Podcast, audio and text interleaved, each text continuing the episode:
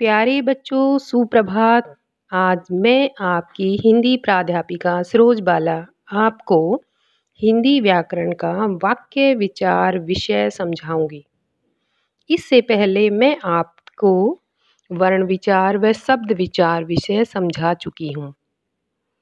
वर्ण वे ध्वनि चिन्ह होते हैं, जिनके खंड नहीं किए जा सकते। इसके बाद शब्द। वर्णों के मेल से बने। स्वतंत्र व सार्थक ध्वनि समूह को शब्द कहते हैं। इसके बाद हम शब्दों से कैसे वाक्य का निर्माण किया जाता है, आज वाक्य विचार में पढ़ेंगे। ये आज आप समझेंगे कैसे शब्दों से वाक्य बनते हैं।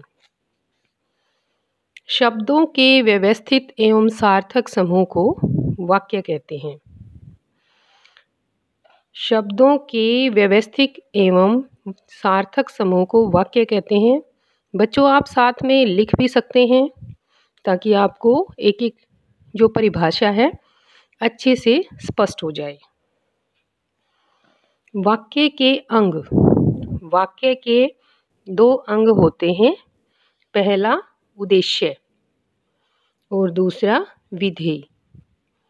पहले हम उद्देश्य को करेंगे।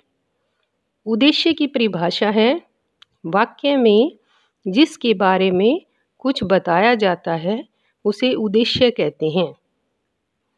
अर्थात कर्ता ही उद्देश्य होता है, जैसे, सीता गाना गाती है, माँ खाना बनाती है। इन दोनों वाक्यों में सीता और माँ के बारे में कुछ कहा जा रहा है। इसलिए ये ही उद्देश्य हैं। दूसरा है विधेय। वाक्य में उद्देश्य यानी कर्ता के विषय में जो कुछ बताया जाता है, उसे विधेय कहते हैं।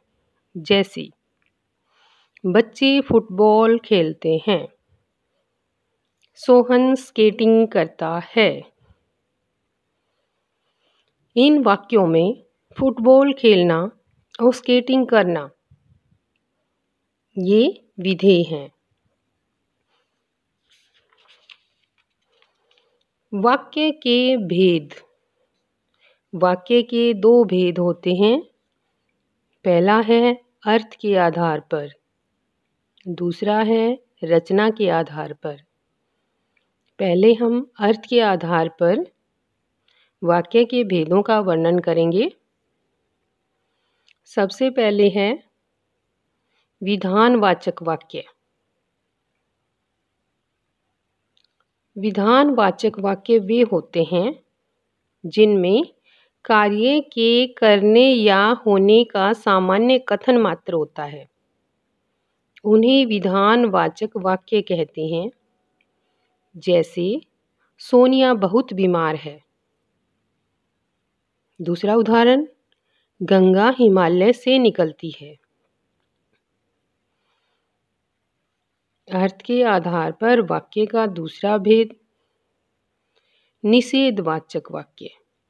जिन वाक्यों में किसी बात अथवा कार्य के होने का निषेध होता है या कार्य को करने को मना किया जाता है, उन्हें निषेधवाचक वाक्य कहते हैं।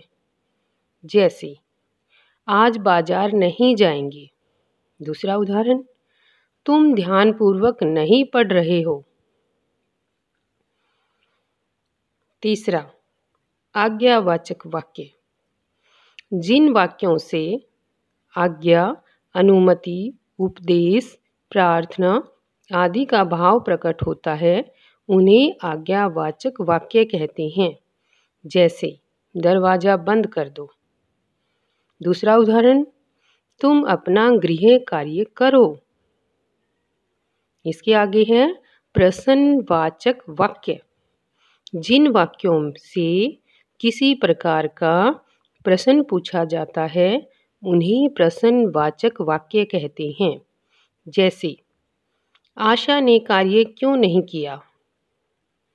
दूसरा उदाहरण, आज तुम कहाँ गए थे? इसके आगे है इच्छावाचक वाक्य।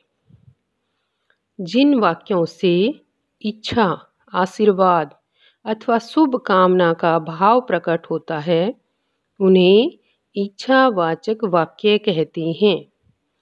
जैसे, ईश्वर आपको दीर्घायु दे। दूसरा उदाहरण, आपकी यात्रा मंगलमय हो।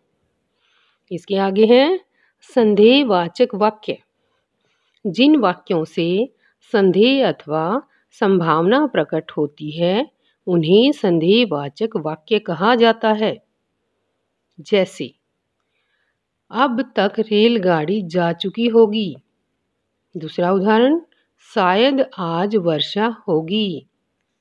इसके आगे, संकेतवाचक वाक्य, जिन वाक्यों में एक बात अथवा काम का होना दूसरी बात अथवा काम के होने पर निर्भर करता है। उन्हें संकेतवाचक वाक्य कहा जाता है। जैसे, अगर नरेश ने झूठ न बोला होता तो उसकी नौकरी न जाती। दूसरा उदाहरण, यदि वर्षा रुक गई तो समय पर लौट आऊँगी। इसके आगे है, विस्मयवाचक वाक्य। जिन वाक्यों से विस्मय, हर्ष, शोक, घृणा आदि भाव प्रकट होते हैं, उन्हें विस्मयवाचक वाक्य कहा जाता है। जैसे, आह, मज़ा आ गया। दूसरा उदाहरण, शाबाश, क्या गोल किया है?